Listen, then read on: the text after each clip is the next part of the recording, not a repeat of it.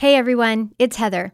I'm so excited about our new resource for single women, Authentically You. One of the most challenging parts of life is navigating relationships. This can be especially true for women who have been tainted by negative sexual experiences and mistakes from their past, or when the struggle with porn and masturbation takes hold and won't let go. This leaves them feeling distant from God, separated by the weight of shame and regret. If this is you, you're not alone. Authentically You was written specifically for single and college aged women, those who are on the working career path, and those who are in college. This 20 lesson curriculum is easily adaptable to a busy work schedule or a college semester system. Through this group experience, you'll explore how your past pain and trauma contribute to distorted beliefs and an unhealthy thought life. You'll uncover the role your family of origin plays in your past and current behaviors and address the issues that perpetuate compulsive and addictive patterns. And through the use of weekly exercises, strategic tools, and self care focus, you'll learn how to live in health, how to live as your true, authentic self. I know God has a plan for your life to bring you to a place of health and wholeness. If you allow it, God will do amazing things in you and through you. So pre-order today, Authentically You. Go to puredesire.org slash AY. That's puredesire.org slash AY.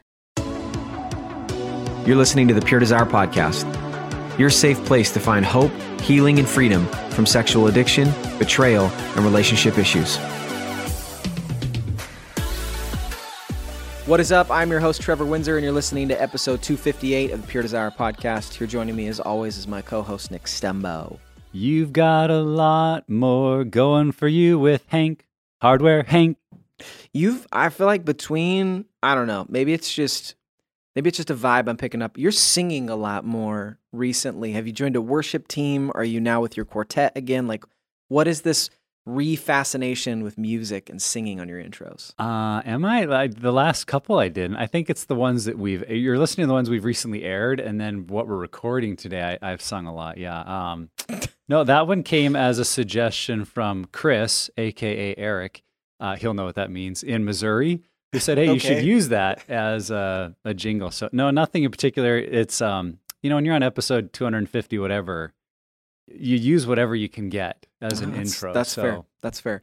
As you said that whole Chris Eric thing, I just thought of the line from Elf where he's like, "I like secrets too," because uh, all the listeners are now like, "Great, they have an inside joke." Anyways, uh, let's get to why, because um, I am interested in why. Let me intro a little bit too of who we're talking to today. We had Preston Sprinkle on uh, the podcast today. Preston is the president for the Center for Faith, Sexuality, and Gender. He's a biblical scholar, international speaker, and a New York Times bestselling author, which makes me a fanboy. Uh, and he has written numerous books, including People to Be Loved, Why Homosexuality is Not Just an Issue, Living in a Gray World, A Christian Teen's Guide to Homosexuality, and Embodied Transgender Identities of the Church and What the Bible Has to Say. He's also served as the general editor for the new book, Two Views on Homosexuality, the Bible and the Church. He's given talks to thousands of people worldwide on the topic of faith, sexuality, and gender. And he and his wife, Chris, live with their four kids in Boise, Idaho, as we learned at the end yeah. of our episode today. So we had Preston on really just to talk about this conversation of the church, how we approach and have conversations and address anybody in the LGBTQ community. Yeah. And as we brought up on the episode, whether it's same sex attraction, gender, pornography, betrayal. Like these yeah. are hard conversations to have. Yes. And most people in the church, most of us, um, have maybe some preconceived ideas and ways that we have just responded that haven't always been helpful. And so we're trying to uh, train ourselves how to have hard conversations, how to respond when someone shares something that honestly internally makes us uncomfortable, but we don't want to ruin the relationship by how we respond. And so just having these conversations is so important. And I, I think the theme that I hear, and this relates to my intro, you've got to know the story. Yep. So if you grew up in the Midwest in the 80s and 90s and listened to Minnesota Twins games on the radio, you probably heard Hardware Hank's jingle and are now cursing me because that little jingle will be stuck in your head the rest of the day because I swear every single commercial break of a Twins game was Hardware Hank. um, and that's my story of why it's in my mind because most people have probably never heard never um, that that commercial. So in a in a connected way, when it comes to walking through life with others who are dealing with mm-hmm. same sex attraction, gender issues, or whether it's something we've been through, there's a story there. And if we don't know the story, it's not going to make much sense to us because it's Yeah. going to be like a foreign ad. Like, why did Yeah. you even bring that up? Yeah. But if we hear the story, if we know the connection points, like, oh, okay, then we start to see ways that we can lean in and we can be a friend or even be a friend to ourselves as we understand our own story. So I thought it was a great conversation. Uh, Preston's a lot of fun to to dialogue with, and totally. we just appreciated seeing the ways that what he's doing and what we're doing at Pure Desire has a lot of connection because we're trying to open some doors that uh, can be difficult to open. Absolutely. Hard conversations. Absolutely. And this episode really is great. Preston is amazing. Uh, a few things before we get going subscribe to the podcast. We're on all the major platforms. Give us a review. It helps, uh, really, really does. Also, make sure to follow us on social media Facebook, Twitter, and Instagram at Pure Desire PDMI. And you can find this full episode up on YouTube. Just search Pure Desire Ministries. And then, Nick, we want to just remind people we're getting closer and closer and closer to the 2022 Pure Desire Summit. Talk about it. Yeah, it's, it's going to be great. Right in the middle of September, we you know we moved it a week because it was right after Labor Day, and had people say, "Man, I really want to come, but it's such start of the school year," so we moved it a week later. Yep. So that you could come and hang out with us. No Portland. excuses. or you could watch online uh, virtually or attend one of the host sites that is a, a new thing this year. So we, we just feel that the summit is going to be that annual wind in your sails, encouragement in my journey. And if you're in the first year of recovery, it's probably obvious to you why that's helpful. Like, man, Yeah. to be around people that are doing the kind of stuff I'm doing is awesome. But for many of us that are, we're five years into this journey or 10 or 15, I think there come points we get a little disillusioned or we get into our ruts or we're just like, well, what's, what's God want to do now? And so having a focal point, a weekend to just gather and say, okay, Lord, what do you want to do in my story now? How do you want me to stay engaged in, in recovery? Because recovery isn't a one time thing Mm-mm. recovery is a lifelong journey and we want to all continue to lean into that so i think the summit will give you ideas it'll give you fresh inspiration it'll help you meet other people that are on this journey and and really move you into the next season so join us for the summit we're stoked uh, so glad to have juli slattery and jay stringer Yep. and ashley jameson Ah, speaking yeah, it's going to be so good Yeah. so, don't So miss it September 16 and 17, you can join us in person in Troutdale, Oregon, online or at our site host. Just go to puredesire.org slash summit 22 and register today. All right, here's our time with Preston Sprinkle talking about really how to balance LGBTQ, the conversations and relationships, while maintaining a biblical sexual ethic. Preston Sprinkle, welcome to the Pure Desire podcast. Thanks for being with us, man. Appreciate it. Yeah, thanks for having me on. I don't know. I mean, Nick, maybe you can talk to your fandom a little bit, um, but I think it's safe to say we're both fans of you and your work and the conversations you're having. I know for me, I've listened to your podcast, Theology in the Raw, um, quite a bit over the last, um, probably last year. Um, I have some friends who've been on it and people I wish I was friends with on your podcast as well. And so been listening to your stuff, but um, our listeners will have maybe heard, well, they will for sure hear about you in the intro. Um, but we're grateful that you're just willing to spend time with us talking about um, what you and your organization are passionate about, which is Mhm. really the LGBTQ community and the Yeah. church. So, Yeah. um, for our listeners that maybe aren't familiar with you or your ministry, your books, your work, anything, will you tell them a little bit about yourself and the kind of ministry that you're in? Sure. Yeah. So I, I'm president of a nonprofit called uh, the Center for Faith, Sexuality, and Gender, and our whole mission is to help uh, resource the church, typically like Christian leaders, um, on questions about faith, sexuality, and gender. And our kind of twin pillars are theological faithfulness, okay, and then uh, courageous love. So how can we um, hold true to what the Bible says about um, faith, sexuality, and gender, um, and also love people who may fall short of that standard, which Yeah. which really is all of us at the end of the day. But specifically, you know, LGBTQ people have, um, for the most part, most part, had, had a really poor experience with with Christians in the church. So I'm trying to help change the culture uh, of the church um, to make it more uh, more kind, more hospitable, more Totally. loving, um, and yet um, also maintaining a historic Christian view of uh, sexual ethics. Um, and I, you know, I don't think those two are at, are at odds. I guess that's my my my big selling point. The the big heart of my mission is um, I think you can be loving toward all people while maintaining a traditional sexual ethic. So yeah, uh, we've been going for um, gosh, almost five, yeah, over five years now. Before that, I I had written some books on what the Bible says about sexuality. Um, recently wrote a book on transgender identities, and so um, I would say I've been in this conversation maybe for about eight years or so, writing and speaking and Hmm. and so on. So um, yeah, it's been it's been a journey. For sure. Yeah, I mean, such a, a needed conversation. And I mean, imagine that what you described a church that is loving and kind towards people that aren't like us. And it's, Yeah. it is kind of sad that we live in a day and age that that's not necessarily a given. You know, what we know about the church, Right. we should be loving and kind towards all people. Uh, and yet, this is an area I think, especially that we have struggled because there's so many misunderstandings, there's misconception, there's uh, people are quick to jump to judgments or ideas of what it means if someone says, I am this or I'm that. And it, it just can be difficult. And because of that, it's easy to avoid. And I think a lot of Christians do avoid it until maybe something happens in their world that's very personal, something happens in their family, uh, a friend, someone comes out and says, I've decided I'm, you know, uh, the other gender or I'm letting Yeah. you know I'm gay. And all of a sudden, something they've worked very hard to avoid is very personal and front and center. And they end up, you know, grabbing hold of, of books by Preston Sprinkle and Yeah. saying, okay, what, what is it that I need to understand? Yep. because I, I think many of us did Mhm. grow up in a type of Christianity that basically made these, like you just said, kind of mutually exclusive. That, well, we either love and embrace or we have a biblical ethic of sexuality, and Yeah. there's really nowhere Right. in Either or. between. Yep. So I, I love the way, Preston, that you are Mhm. creating a framework for how can we do both well, because I, I think what you just said is is so key. And so tell us a little bit, you know, one of the jokes we make around here is no one aspires to going into a ministry to work with sexual integrity and brokenness and pornography and addiction. Like that's not a little kid's dream when they're shooting hoops in the driveway. and so I, I imagine kind of similar for you. Like you didn't aspire to say, boy, one day I want to I want to wade into the most controversial topics that exist in, in the Christian world. Yeah. So, how, how did you find yourself moving into this arena? What Yeah. what did God do in your life to bring you to this place? Yeah, well, I you know I sort of did fall into it. I don't have any in my personal story. Never wrestled with same sex attraction.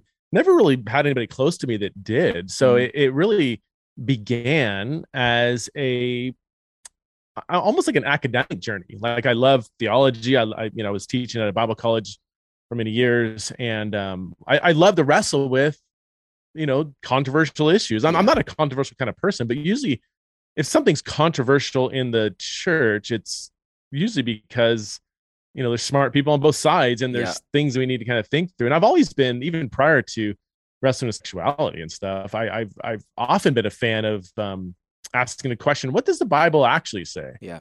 You know, if I said, "Is sex outside of marriage okay or not?" Most Christians are going to say, "Well, no." And if I said, "All right, prove it from Scripture," Yeah. how many could cite a chapter or verse or you know Yeah. You know or the you know might say like oh well god says don't commit adultery i'm like okay that's having sex with somebody else's spouse what about two consensual teenagers who are in love you know um and, and i just I've, I've often been disappointed with kind of what i call you know thin answers to thick questions you know here's this Mm. complex thing i'm wrestling with and i go to you know a christian and hey wh- what do you think about this and they usually give some kind of like just an answer that just seems regurgitated and Yeah. flat and not too thoughtful. So anyway, uh, my whole Christian journey has been trying to really understand not just what do I believe, but why do I believe it. Yeah. So all that kind of gave me a running start to, you know, in 10 years ago and somebody suggested I should write a book on what the Bible says about homosexuality. And Mm. and I said, all right, I'll, you know, I thought it'd be a, a quick and easy book to write. Um, come to find out there's knock us out on a long, I- knock it Yeah. out on a long yeah, and weekend. here I am, you know, 10 years later. Oh my gosh. Um, so, so it, it, so I'll- to answer your question, it really did begin out of a theological interest. Like, oh Yeah. wow, I get, I've never actually worked through what the Bible says about this. I know Yeah. what I'm supposed to say, but I don't really know what the Bible says, and so that took me on a theological journey. But then that quickly led into a relational journey where I started to get Yeah. get to know lots of gay and lesbian uh, people, many of whom were raised in a church, and Mhm. pretty much all of whom had a horrible relational experience in the church. Not just like, oh, the church was loving and kind, but you know, I just couldn't sign off on its traditional sexual ethic.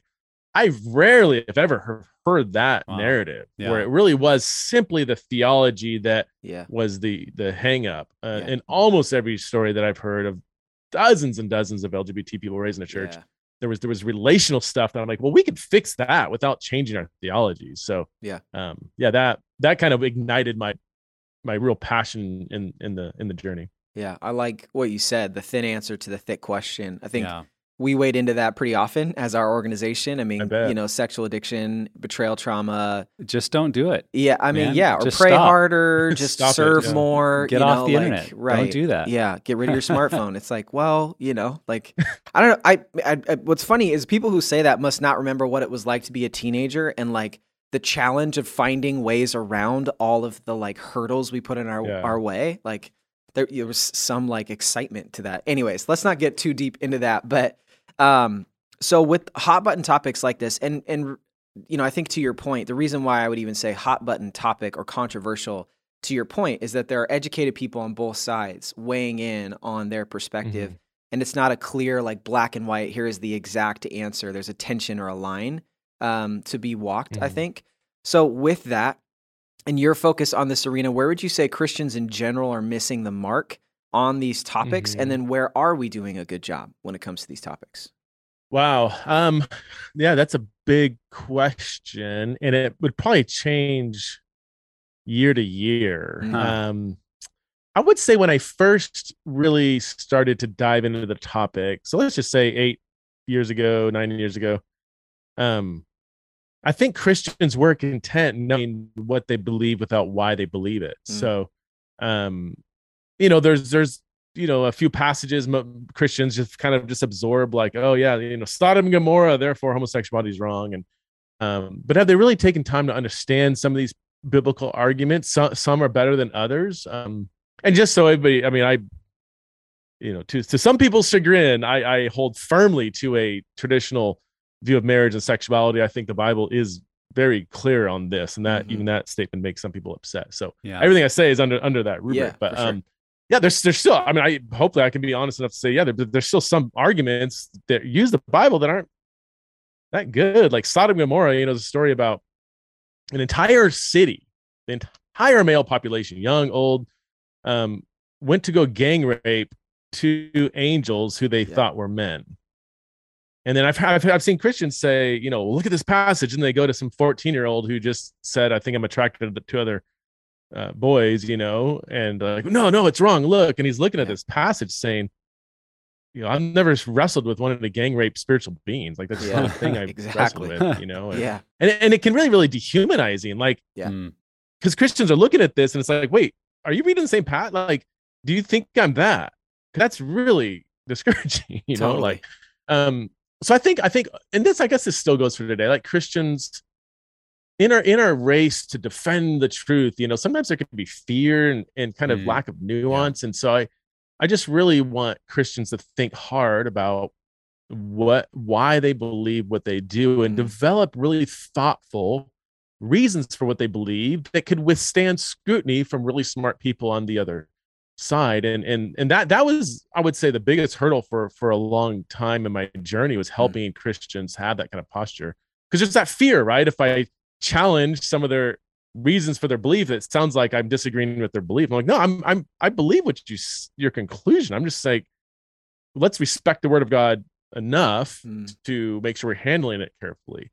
I think now, though, I think most churches and Christians that I work with, they, they've, you know, there's been so much written on it in the last eight, ten years. So they've read some books. They've, they've, you know, um, they've got people in the congregation who are gay. They have parents who have, you know, several gay kids now, and so it's it's not such an out there topic anymore. Now it's very close to so many Christians that I think there is a healthy like, oh, I, I need, really need to be careful with this conversation. I think another big area where where Christians have kind of maybe could have done better is just understanding the complexity of language too Mhm. you know Yeah. um sometimes we conflate being trans with being gay we we do that a lot actually which being Yeah. trans has nothing to do with being gay really i mean Yeah. some trans people are gay some are straight some are bisexual some are asexual um even trans can mean 11 different things to 10 different Yeah. people right like ask people oh that person's not really trans well, what does it mean to be really trans define that for me Yeah. um and you and did that like in your book embodied you did that quite a bit. I mean i even on the front end really honing in on why why language matters and how all these different nuances to each term is interpreted because you talked about even gender dysphoria being something that people Right. would use the word trans in order to explain that. Yeah so language being huge for sure. Yeah, and that that's always a perpetual hurdle in this conversation is helping people understand there's complexity with these terms they're used very differently and don't assume you think you know what somebody means when they use a term that maybe somebody else might use it differently which which makes discussion both frustrating and exciting you know Yeah, yeah, for sure. yeah. Yeah, I mean, for all of us to remember, we have a need to listen and to learn before Mhm. we speak and judge or tell someone how to live their life. If if we haven't even really understood where they're coming from, no matter how true or accurate our advice seems to us, to them it's going to land Mhm. um, perhaps very poorly. It's like we haven't even understood what I'm talking about or the language I'm using. And I, I think what I hear you saying that we do so much, and this happens for us in sexual addiction, is within our faith communities, we like to categorize people. And if we can put you in the category of, well, Yeah. you're you're gay or lesbian or trans, and that category, then we've made all sorts of assumptions or judgments about what it means to be in that category.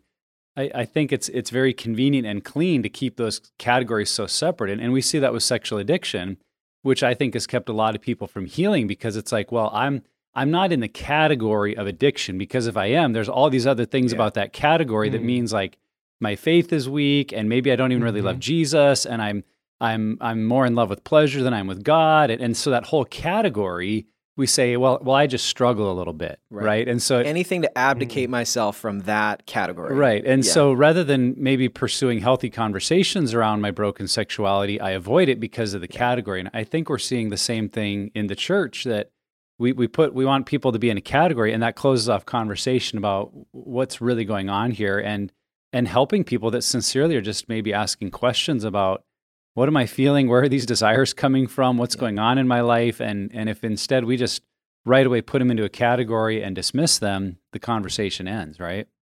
Hmm, yeah, yeah, no, it's yeah. There's a lot of parallels there for sure. Yeah, that's interesting. Yeah, yeah. I I, I see people in, in your field, not in your like in, in the topic you guys wrestle with, kind of conflate, you know, periodic use, habitual addiction, like, but those are kind of overlapping, but really different categories, right? If you have somebody who says, "Man, I'm addicted to porn," and you say, "All right, tell me about that," and like, "Yeah, I watched it last month, you know, once or something." Well, that's different than somebody that can't leave the house Yeah. without viewing porn, right? I mean, um, I don't, I'm I'm speaking out of turn here. Yeah. no, for sure. I mean, I, I think that we found, uh, and we don't want to get too ahead because I know we want to talk about this a little bit, but we found that there's a lot of motivating factors that lead people to all different forms Hmm. of sexual brokenness on that spectrum. okay. Um, but you know, to to the point of this question, I think um, we really, I mean, and this is, I still think so many of us in the in the church grow up with black and white truth being communicated, and then when we, I don't know, get outside the church doors maybe for the first time and experience life, and it's very gray, and it's like, hold on a second, this is not what I was told. This is not what I was taught. I need to make sure I stay black or white, black or white, and I think that it's just that that struggle of and i'm still convinced that people in the church assume that i have to be so convicted and convinced and 100% sure about what i believe in order for it to be meaningful or to have legs to stand with people who don't believe the same thing and i i think that our own doubts and insecurities oftentimes invite people in deeper to those conversations where you know if we're so black and white it can just push people away Yeah, yeah, yeah. That's so true. So we get the question a lot, Preston, of well, why doesn't Pure Desire have groups for people who are, you know, same-sex attracted, struggling with Mm. gender issues? And our, our common response to them is to say we see sexual brokenness as a spectrum. And based on our story, our family of origin, our, our wounds and trauma, things done to us, the, the spectrum of sexual brokenness in our life can be pretty broad from same-sex attraction to pornography to, you know, the person who's having just repeated affairs. Uh, so I'm, I'm curious from your perspective, as you've studied and learned and listened and leaned into this area so much, to what degree Mhm. would you say uh, or agree that like same-sex attraction and gender issues are part of the spectrum of sexual brokenness? And where, uh, on the other hand, might you see these topics different from a Christian struggle with lust, pornography, what we might call the more typical sexual Yeah. brokenness?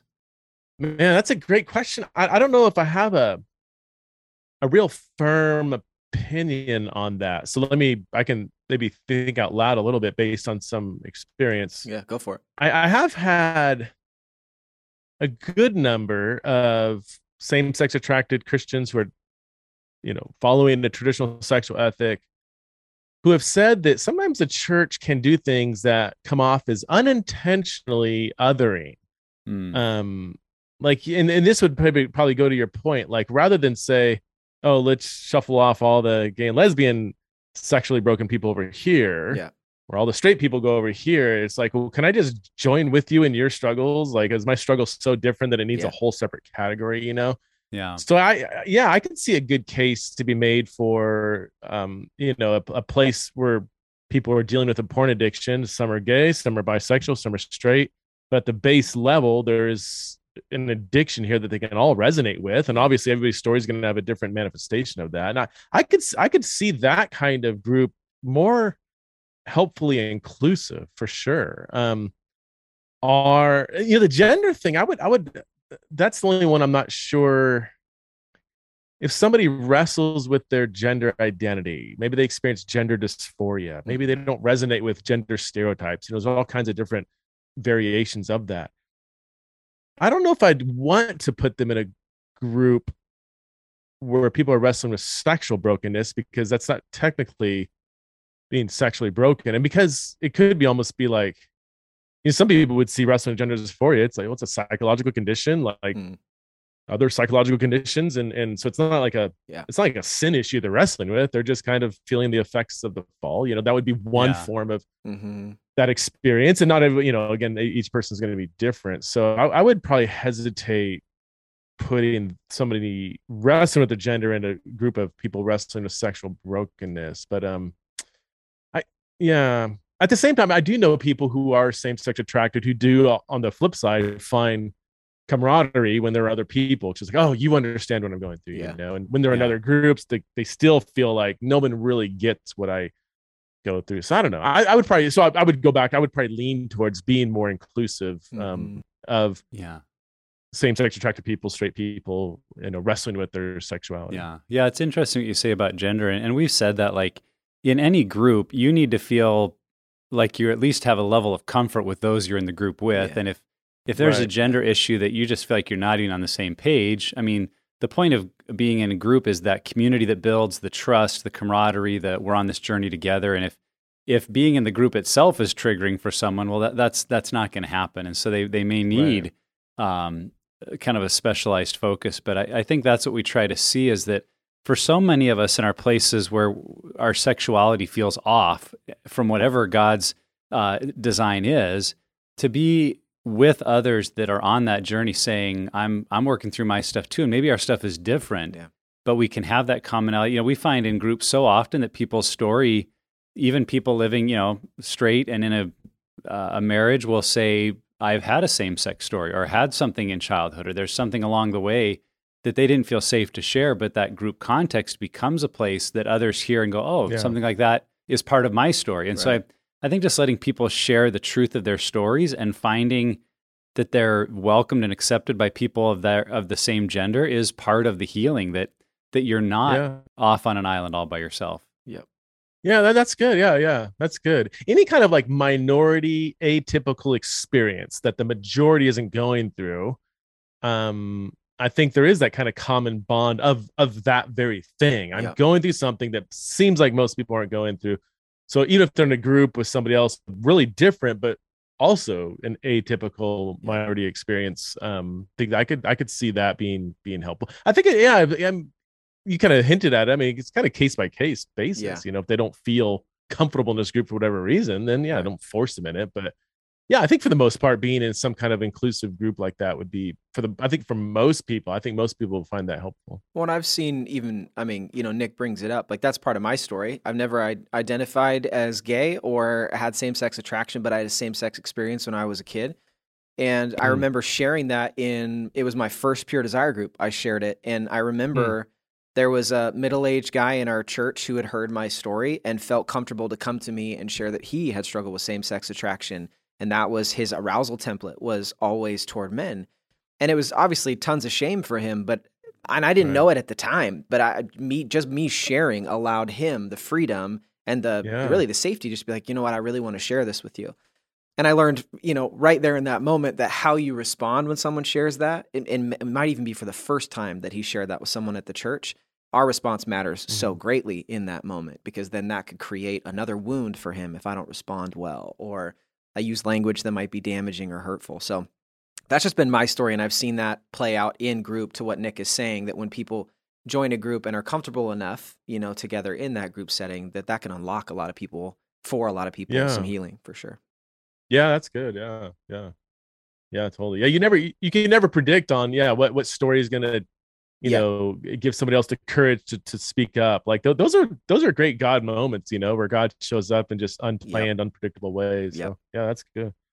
Okay, so um, uh, this is probably my favorite question because I feel like this is the question a lot of us really wrestle with. Um, and I know for me, I've had friends um, who are gay and who've been married, um, you know, to the same sex, and so it's I, for me, I struggle with this one as well. But with topics like transgenderism, homosexuality, how can the church be a place of addressing these with grace and love while still, to your point, holding to the biblical ethic? Um, so I feel like this is right in your wheelhouse, you know, and I as I was Yeah. flipping through your book embodied that that idea of the logic side and the love side like how do we how do we maintain being in the middle where we hold both rather than leaning to one side or the other too much Yeah, that's a good question. I, you know, I think it's context Hmm. dependent. Um, so let me give you an example. Like, you know, I I, I speak in a pretty broad range of churches. Uh, some would be more progressive leaning, some more conservative leaning, some would be like very conservative. You know, well, if I go into a, I'm thinking of a church in particular in in, in North Texas that I spoke at, Baptist Church, very conservative, like very conservative. um, and then be coming and speak on this topic. It's like, well, okay, I want the, I want everybody to embody grace and truth in really radical ways. Um, this congregation's not really struggling with the truth part. They're not asking the question. for sure They're not asking the question, what does the Bible really say about marriage? They're not really wanting Yeah. to re-examine their theology. Um, and me coming in, just having the conversation is nerve-wracking, you know? Yeah. Well, what did I do in that hour-long message I have to kind of help them to embody a, a, a Jesus posture through this whole thing? Well, I I lead with 20 minutes of, you know, pounding the pulpit with a very large, I brought a very large Bible, you know, really, but you know, like I, I, I want to give them the assurance that Yeah. I am not wavering on scripture. I will take a bullet for scripture. I Mm. am not, here's my, I don't, I don't be cute and kind of like, oh, you don't know where I'm going to be at for the first 45 minutes. You know, Yeah. that they're just going to shut down Yeah. um, I lead with here's my stance, non-negotiable, boom, boom, boom. And literally I did that. And, and I do this whenever I'm in a really conservative church. And the elders in the back who, you know, who brought me in, they wanted me to kind of, you Yeah. know, mix things up a little bit. They said they saw the, the, the tension in the room just go like go Yeah. down. Like the shoulders even went down. Cause like, oh, I came in ready to fight, but yeah oh, okay. So Yeah. he's safe, I think yeah and and once I do that, then I can kind of say, okay, because we love the Bible, because we love Jesus, let's look at what the Bible says about grace and kindness and how Jesus Mhm. reaches marginalized people who may be living sinful lives. You know, um, now in a more progressive environment, or or I would even say a younger environment, when you know twenty percent of the room is LGBTQ. Um, if they're not identifying, they have friends who are. This is not just an abstract thing. They have, Yeah. you know, this is a really personal thing. I kind of do the opposite. Um, the the Mm. you know, I lead with stories. I lead with telling about friends of mine who have had a, you know, I, I, you know, yeah, the church has not treated LGBT people well. Like I lead with that.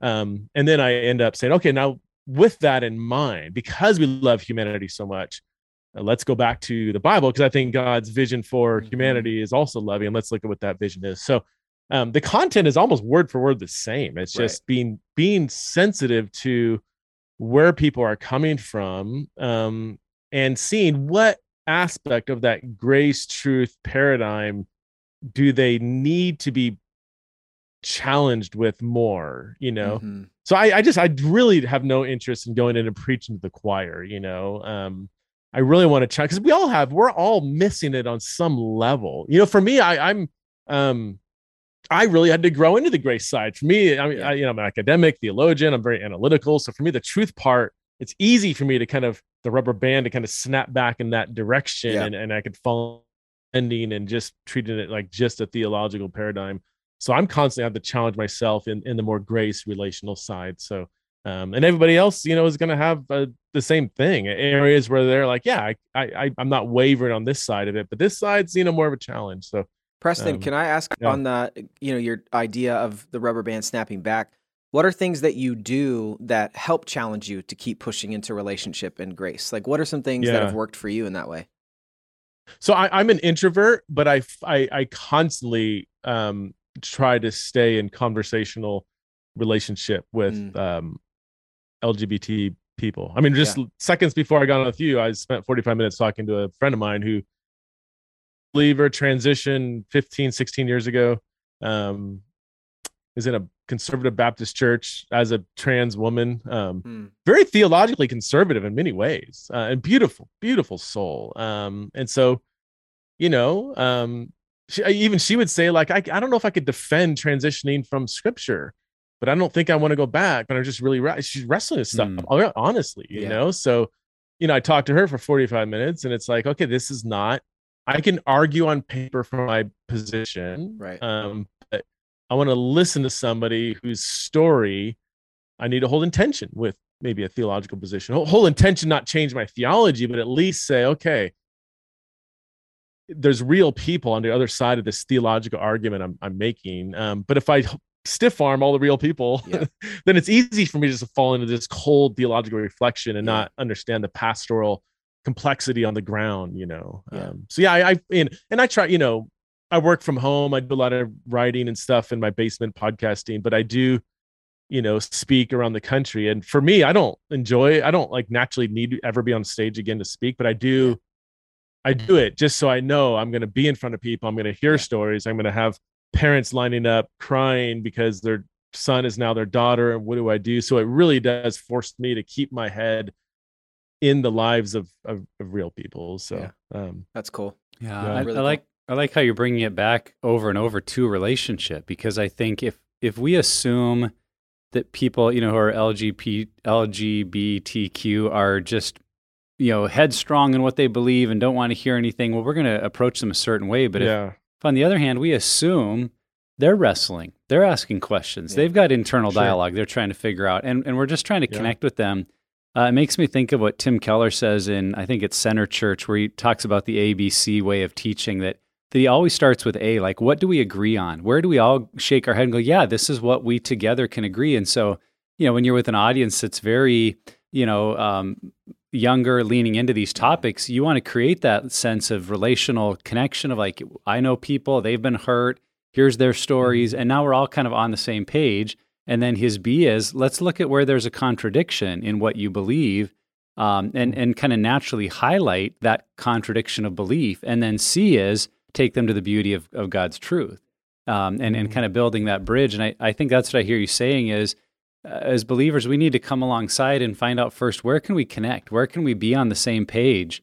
And, and I think this is true whether we're talking same sex attraction, gender issues, or we're talking pornography struggles or betrayal Yeah. we're so quick to, to have our opinion or to think we already know what their opinion is versus just looking to say where can we agree and relate and then from there Yeah.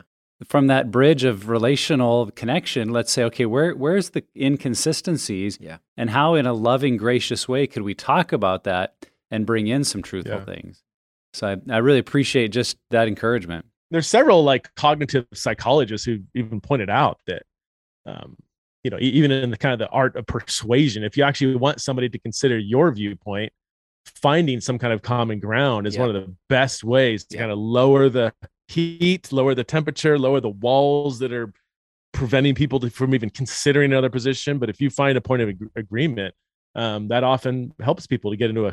they feel oh okay this person's reasonable i feel Yeah. like i can maybe listen to what they're saying so yeah that's uh and i think it's just it just reflects the humility of jesus too when Totally. you do that you know Well, and I feel like the people's walls that are up is because of negative experiences they've had in their past.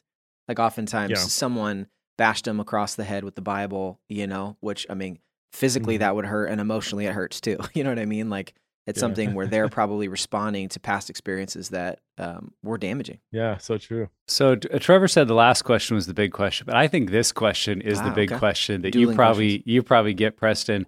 Yeah, I think we've got the two extremes where some people would say, "Well, I am who I am. I can never change. This is who," and they'll even say, "This is who God made me to be. So just accept me Yeah. for the way I am."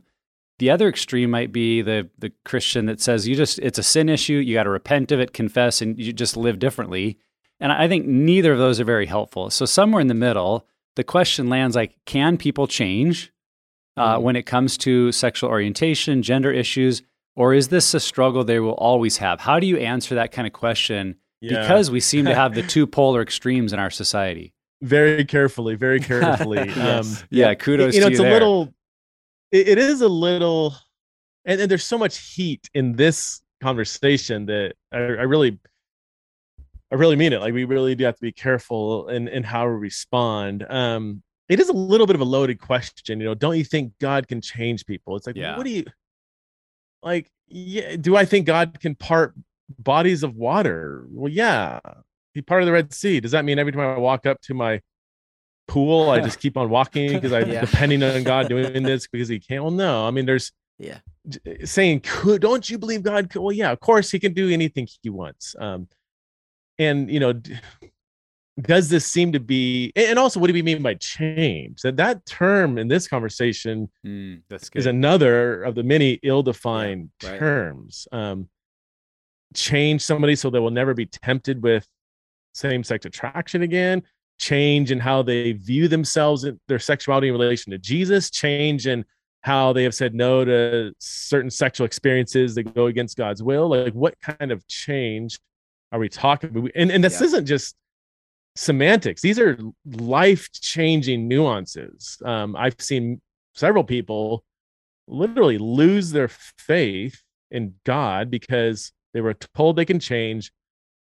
If they do, if they try hard enough, God will yeah. change them. And they interpreted that to mean no more temptation towards same sex attraction. And yeah. because God didn't quote come through, it's like, well, obviously God doesn't exist. Yeah. Um, and so they ditched their faith. So we're these are not these are important nuances. Clarity is kindness in this conversation. So, um, yeah, I'm, I'm on, you know, I'm not a fan of um, reparative therapy, ex gay ministries. Um, not that they don't bring some, not that they haven't done some good.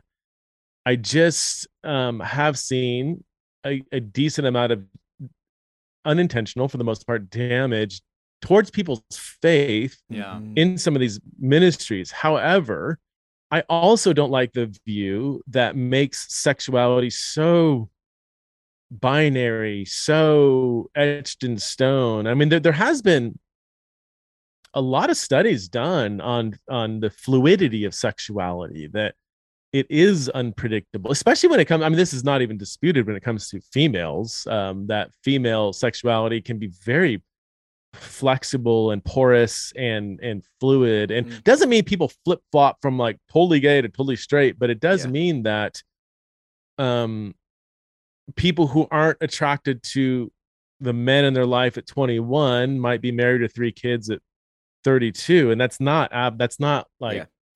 Whoa what how, this is great like well no the uh, human sexuality is very complicated very complicated mm-hmm. um lisa diamond's a secular psychologist a, a le- lesbian secular psychologist married to a woman um and you know she it's shocking to hear not shocking but it's yeah, fascinating to hear her say you know the whole born this way idea is a is a myth it's not scientific there's no mm-hmm. evidence people are simply born with some innate unchangeable sexual desire um so yeah i, th- I think we need to honor the complexity of sex mm. and i you know i know um as i'm sure you do too you know a decent number of gay or same-sex attracted people married to the opposite sex mm-hmm. um some of whom that i know have really flourishing marriages i, I know one guy one friend of mine i won't say they won't know him anyway but uh, it's just hilarious how how unpredictable this conversation is you know he would describe himself as very very gay like you know married to a woman they have kids together he's like look dude i am still 100% attracted to men in fact I'm not even sure how i have two kids um, and like seven years into his marriage, all of a sudden he starts calling me. He says, Dude, I don't know what's going on. My wife and I, we just had sex last night. And it was amazing. I've never said that before. And then, like, hmm. then they had like sex like every night that week. And he's calling me saying, I'm, I'm, not, I'm making fun of, you know, we, we have a joking relationship. Yeah, yeah, like, yeah. oh, so dude, you're straight now. He's like, dude, shut up. No, I'm not. I'm not at all. But like, I don't know what's going on. This is what's amazing.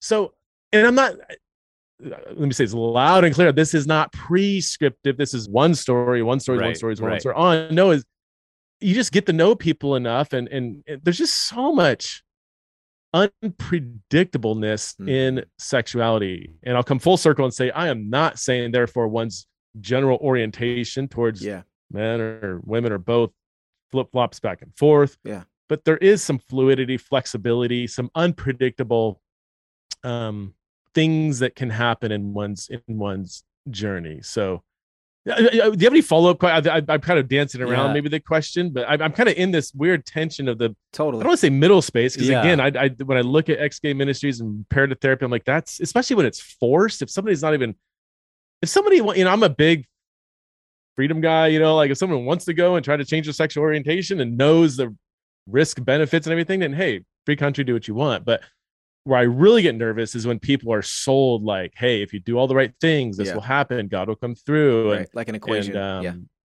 yeah, that, that, that kind of mechanical. Yeah. Yeah, I really appreciate your answer because I think we get that too about, you know, you've got to define the term change, or for us, the term might be freedom. Like people will ask, well, can you ever be free of lust, free of pornography?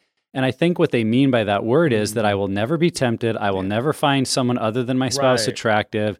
I'll, I'll never have those old memories resurface. Like I will just almost their freedom description is this robotic response to now I'm almost this asexual being. And that's our answer to people. Like God, God is not going to like click off the brain that He gave you that has dopamine and neurochemicals and and Yeah, designed you uh, in His goodness, designed you to find people attractive, to find beauty, Mhm. and connect that to sexual response. Like in a very good and holy way, that's how God made us. And so to say Right. freedom means I'll never again battle lust may not be a, a fair use of the term, but we say we believe that you can live a life where you honor God with your choices, where when you feel those triggers or temptations, you have tools and community you to it. respond to them Yeah. well, and you could really live in a way that you feel like I am I'm not the person I used to be. Does lust happen? It Right. comes up. Do I still have eyeballs and a brain? Yes. Yeah. But I've I'm able to make the kind of choices that honor God. And I, I think in this area of our sexuality,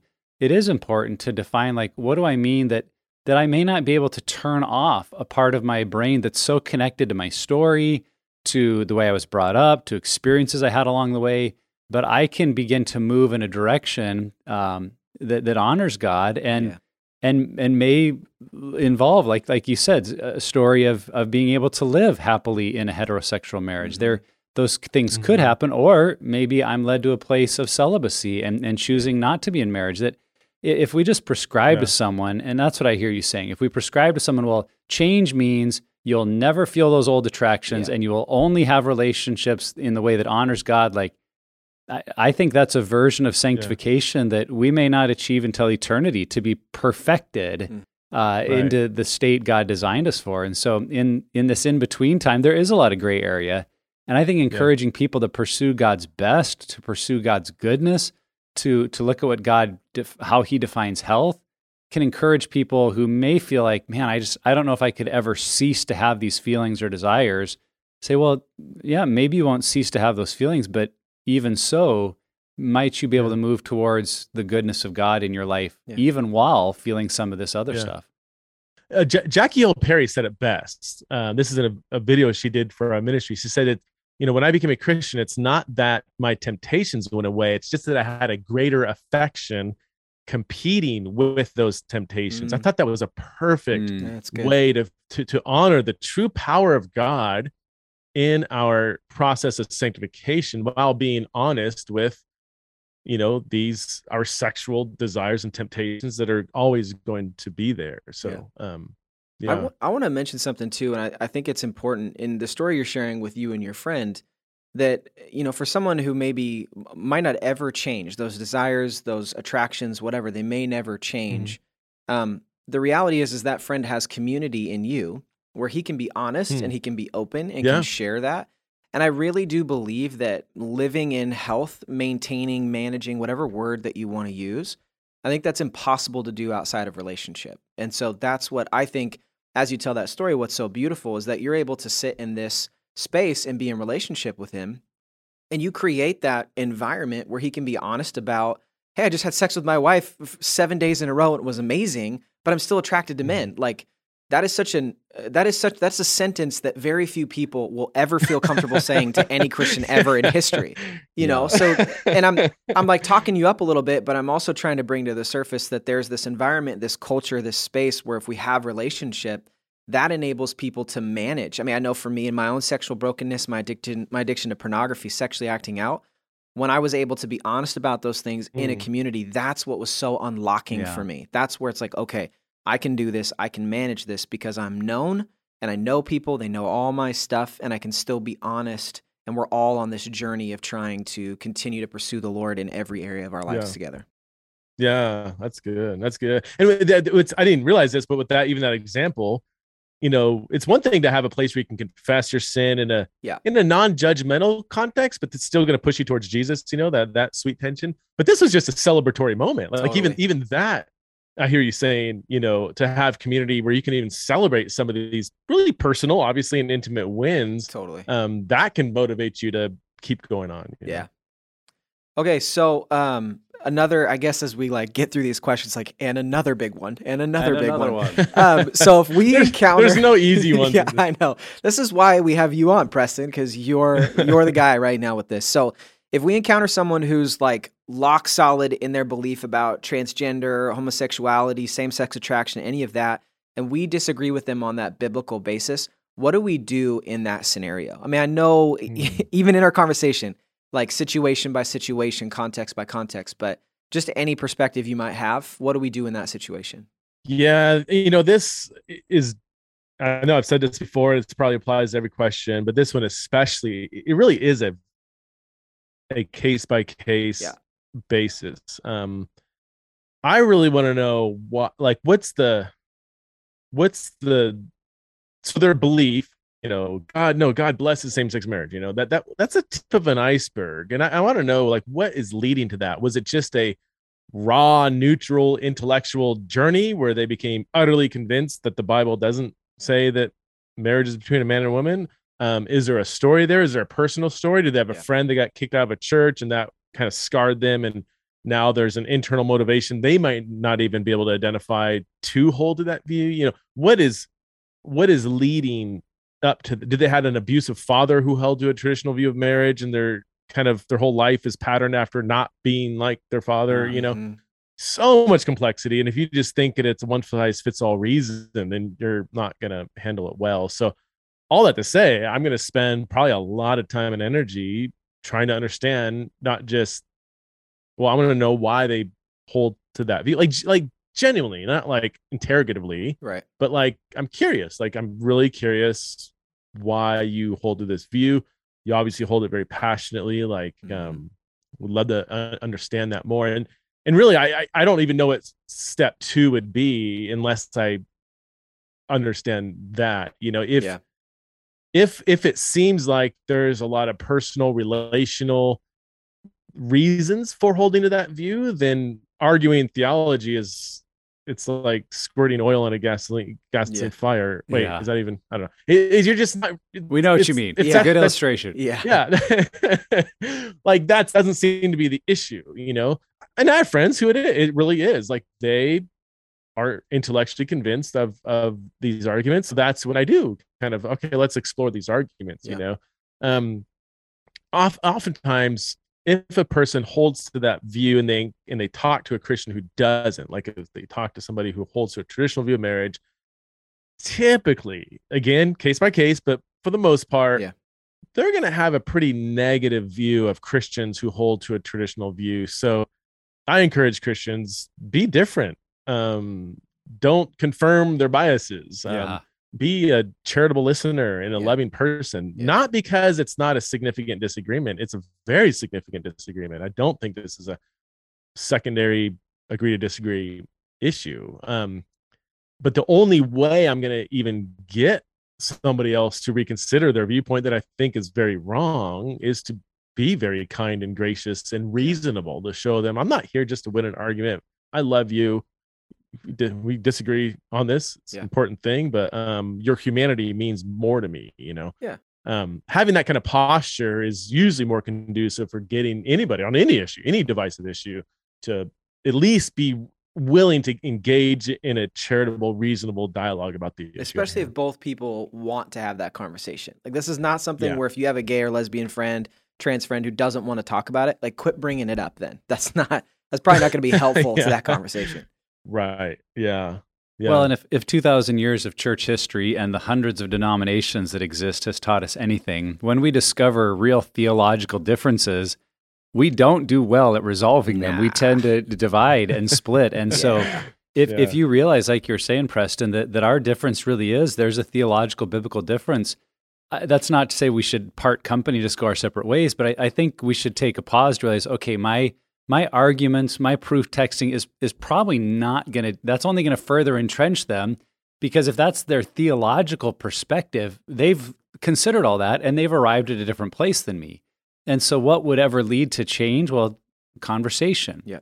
dialogue, helpful questions. Consider, you know, have you Mhm. considered this and allowing someone to explore with you? Um, but I, I just love that point again that you're saying we've got to take the time to listen to what's driving what they say and what they believe. And I, I love the way Andy Stanley says it in this area that people who are nothing like Jesus like Jesus. And so people who are nothing like the church should like the church. There should be something about the way we treat people, honor people, respect their humanity, even if they are completely different than us. And right now, as we said earlier in the podcast, it feels like sadly the church, Yeah. in many regards, is is is is a long ways away from that. That people who aren't Mhm. like the church don't think of the church as a fun place to go or a good place to hang out. It's like, whoa, why why would I go there? And so whatever we can do to engage in conversation, to create relationship, to create dialogue, I, I think that's just so desperately needed in all of these areas, whether it's we're talking lust and pornography or same sex attraction and gender issues. Yeah, for sure. Mm, yeah, yeah, that's good. That's good. Yeah, it apply it applies to all kinds of diverse, uh, di- uh, well, diverse and divisive topics. You know, So, what do you say, Preston? If and I, I know for a lot of our listeners, this may be the thing that's on their mind is they're you know listening to the podcast because they're processing their story. They're maybe in a group. Their marriage is finding traction as they're working through uh, pornography issues. But we all have friends and family who are wrestling with same-sex attraction, saying they're gay or lesbian, uh, transgender issues. If that person is in our life that we care about, how how do we help support them? Like, what is Mhm. our role as a friend or a family member? What are some of the things that you encourage people? Hey, here's here's how to walk alongside and do life with them, and here are ways like that you'll make it a whole lot worse. What, what do we somebody do? who is uh, somebody who's confessing Jesus, like um, Well, I guess at this point it's it's either or. Like, yeah, Okay, the yeah. The person, the listener, believes in Jesus, but they're they've got friends or family members that yeah, maybe you're just wrestling with these issues, and they're they're just wondering what's what's my role in this? Should I just you know, like we mentioned before, just not bring it up unless they do?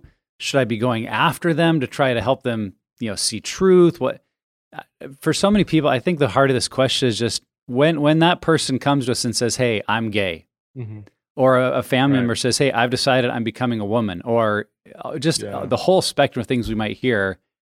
How should we respond, and how should we not respond? yeah. That's a great question, and and um, once again, case by case. But I think there's there's there's some general principles um, we should be aware of. Um, so my, you know, let me start with my ultimate um, desire for any relationship is that we that would get to a place to where there could be mutual edif- edification where I can help the person consider and pursue Jesus and live a biblically faithful life, right? Mhm. And then um, if, if if they're also desiring that for themselves, they can encourage me in that, and, and so on and so forth. So that's that's obvious. Should go without saying as a Christian. That's Yeah.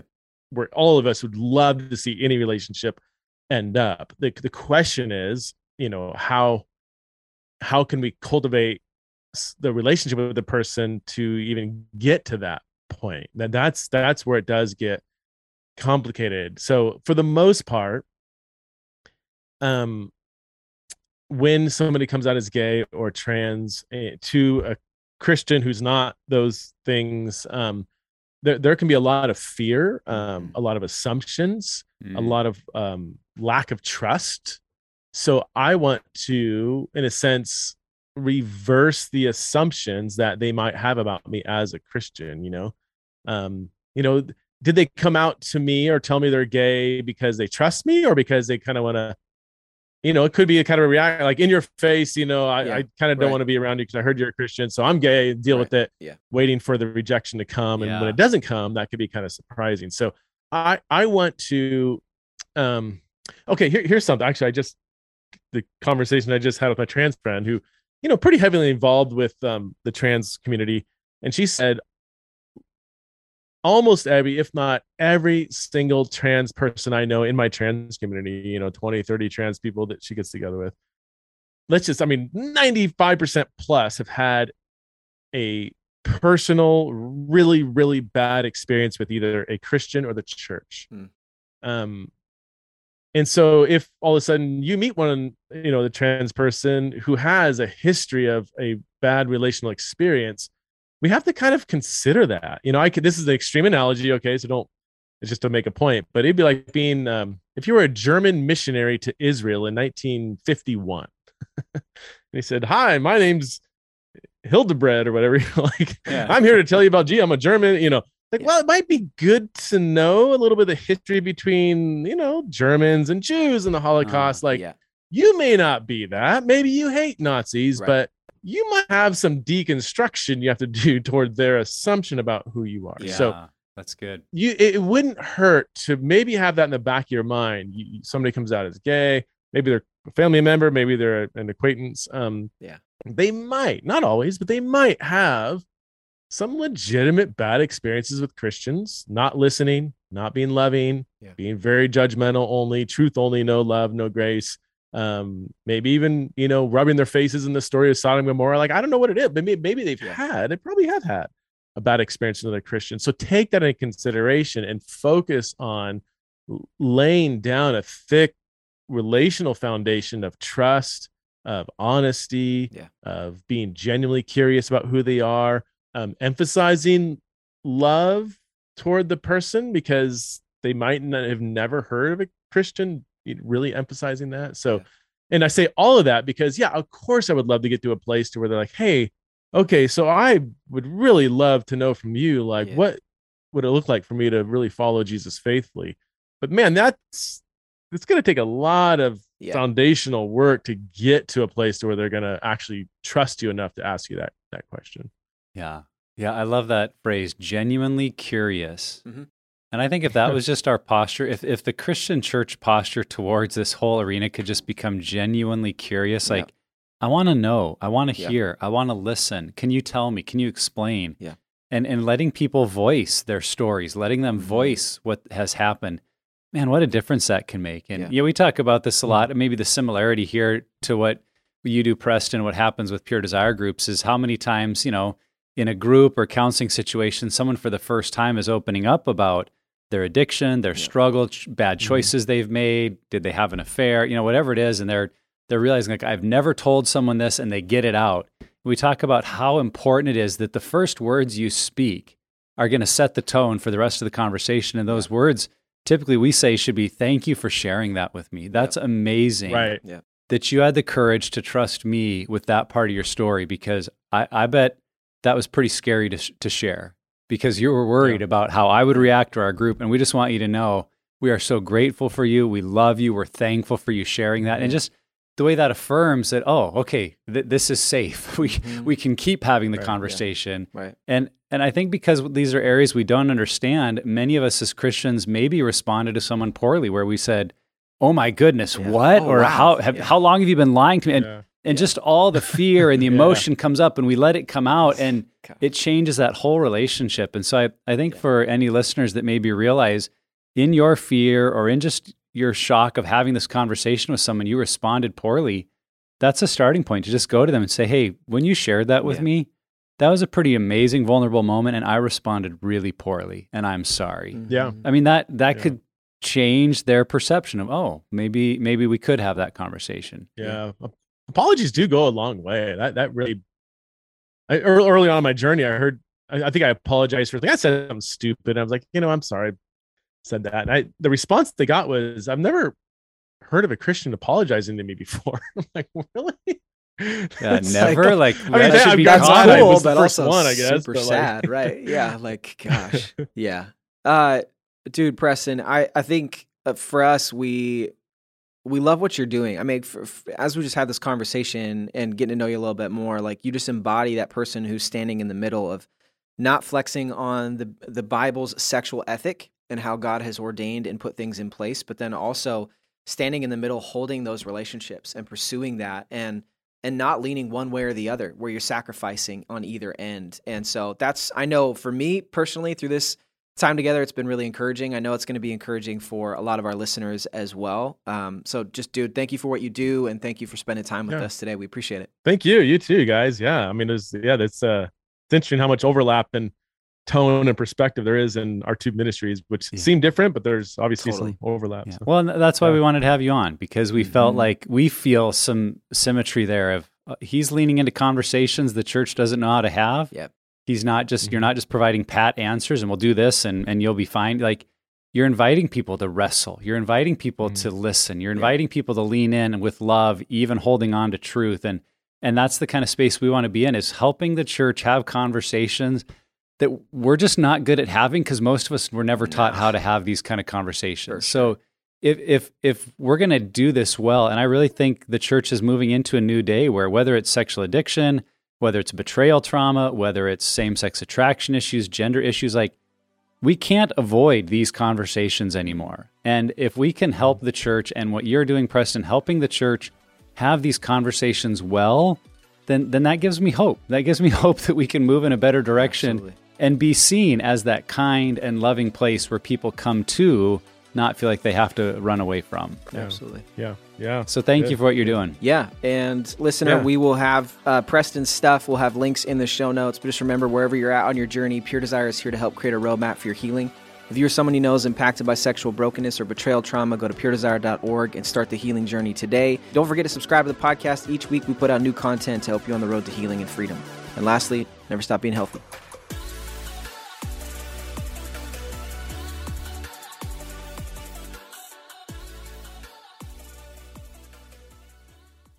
Here's what's coming up next week on the Pure Desire podcast.